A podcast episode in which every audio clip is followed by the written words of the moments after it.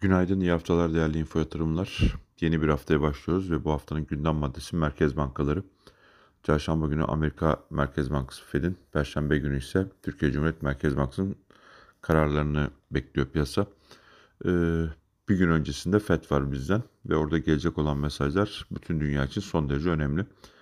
Ee, bu hafta toplam 20 Merkez Bankası'nın toplantısı var ve çoğu FED'den gelecek kararı gözlüyor. Buna göre kararını açıklayacak, kararını verecek.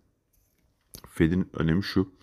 Biliyorsunuz Kasım ayında bir e, tapering varlık alım programında azaltım başlamıştı. Ve 15'er milyar dolarlık bir azaltımla yılı tamamlayacağını söylemişti FED. Yani 120 milyar dolarla e, girilmişti tapering'e. Kasım'da 15, Aralık'ta 15 olmak üzere toplam 30 milyar dolarlık bir azaltımla 90 milyar dolara inecek. Ama Ocak ayının sonrasına ilişkin herhangi bir e, açıklama yapılmamıştı.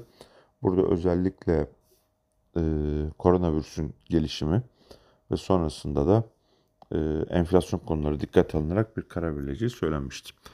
E, şimdi verilen mesajlar e, ve temel senaryo piyasada Ocak ayından sonra da 15'er milyar dolarlık azaltımlarla 2022 yılının ilk yarısında sürecin sonlanacağı idi. Ama e, özellikle Powell tarafından verilen mesajlar bize gösteriyor ki bu adımlar büyüyebilir. Yani aylık 15 milyar dolardan daha fazla bir e, azaltıma gidebilir. Ve sonrasında da bir faiz arttırım süreci FED tarafından başlayabilir. Şu anki yapılan anketler, analizler 2022 yılının Eylül ayında ilk faiz artışının gelebileceğini gösteriyor. Eğer bu tezi doğrulayacak, bu beklentiyi karşılayacak yönde bir açıklama söz konusu olursa e, bunun e, doların güçlenmesine uluslararası alanda ve gelişmekte olan ülke para birimlerinin e, bir miktar değer kaybına zemin hazırlayabileceği, neden olabileceği çok net biçimde gözüküyor. E, son 6 ayda bütün gelişmekte olan merkez bankaları e, faiz artışına giderken bir sıkılaşmaya giderken tek faiz indirimine giden Merkez Bankası bizim merke, Merkez Bankamız oldu. Brezilya gibi, Rusya gibi, Şili gibi, Peru gibi pek çok Merkez Bankası faiz arttırdı. Ki bu Brezilya'da 425, Rusya'da 250 bas. Biz ise 400 puanlık bir faiz indirimine gittik. Diğer taraftan gözler Fed'in sonrasında bize çevrilecek. E, iki olasılıktan söz ediyor. Bunlardan bir tanesi pas geçmesi Merkez Bankası'nın ve yılı %15'lik faizle kapatması. Bir diğeri ise 100 bas puanlık bir daha indirim yaparak yılı 14 faizle kapatması. Ee, sürekli bir e, tartışma söz konusu. Merkez Bankası'nın ne yönde bir karar alacağına yönelik. Ee, enflasyon baskısı devam ediyor. Beklentiler, enflasyon beklentileri kötüleşiyor. Kurdaki yukarı doğru hareket devam ediyor. Merkez Bankası müdahaleleri çok büyük montanlarla olmasa da devam ediyor. Ee, dediğim gibi FED'den gelecek karar da gelişmekte olan ülke para birimleri üzerine bir baskı yaratabilir. Ve bu nedenle Merkez Bankası'nın pas geçmesi doğru olandır. Ee, diyelim ki pas geçti ve e, Sayın Başkan kendi ifadesiyle ekonomistlerle, yatırımcılarla olan toplantıda dile getirmişti. Sanki 2022 yılının ilk yarısında çok da fazla bir faiz adımı atma niyetinde olmadığını gösteriyor bugünden. Eğer faizi pas geçer, buna benzer bir mesajı daha kuvvetli biçimde verirse Türk lirasında bir değer kazanımı kurun aşağı geldiğini görmek mümkün.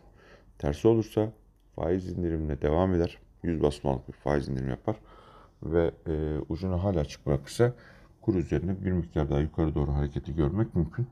Ve böyle bir adımda da Merkez Bankası müdahalesi kuru çok 14 lirada tutmaya devam eder mi?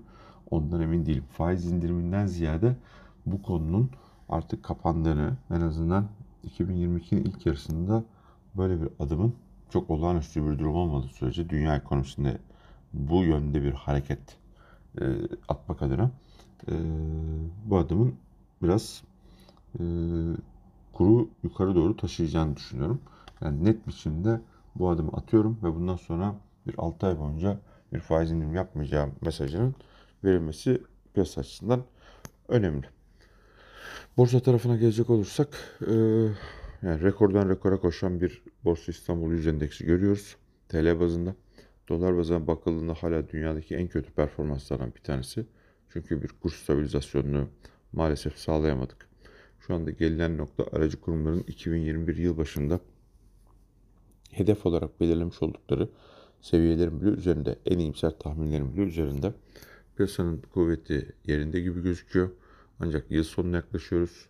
Ee, o nedenle bir miktar kar realizasyonun gelmesi e, beklemek mümkün. Zaman zaman kar satışları bize de geliyor. Piyasa tarafından karşılanıyor. Ama çok uzun süredir devam eden çok hızlı bir yükseliş var. Bunun bir düzeltmesinin bir yerlerden gelmesini teknik açıdan e, beklemek mümkün. E, ve bunca zamanlık tecrübeler bize gösteriyor ki bu tip hareketlerin, bu kadar sert hareketlerin e, özellikle yukarı yönlü hareketlerde düzeltmesi de bir miktar e, sert oluyor. O nedenle e, evet bugün de bir miktar daha pozitif başlangıç söz konusu olabilir. Ama artık dikkatliden ziyade çok dikkatli olması gereken yerlere doğru geldik. Şimdi yıl sonuna doğru geliyoruz. Aracı kurumlar gene 2022 için, 2022 yıl sonu için tahminlerini yapmaya çalışıyorlar ama burada şöyle bir riskimiz var. Maalesef hiçbir şeyi öngöremiyoruz. Yani büyüme olsun, enflasyon olsun, e, risksiz getiri oranı olsun. Bunları belirlemek çok kolay değil. Çünkü e, yapılan değerlemeler e, bu ve buna benzer pek çok e, makro ekonomik veri üzerinden, tahmin üzerinden yapılıyor. E, ama gözüken şu ki buralarda kalırsa gerek CDS primi, gerek tahvil faizi büyümenin zaten 2022'de daha düşük olacağını düşünüyoruz. Enflasyon gibi veriler e, bize 2022 için yükselişin daha sınırlı kalabileceğini gösteriyor. Yani bugün yaşanan büyüme ve buna bağlı olarak bugün borsalarda en azından bizim borsamızda yaşanan ve TL bazlı yükseliş e, önümüzdeki döneme ilişkin yani 2022 yıl sonuna ilişkin tahminlerdeki yukarı yönlü gitme potansiyelinin bir miktar sınırlanmasına neden olabilir. Bunu da bir not olarak düşeyim. Şimdiden herkese mutlu, sağlıklı, huzurlu, bereketli bir hafta dileyim.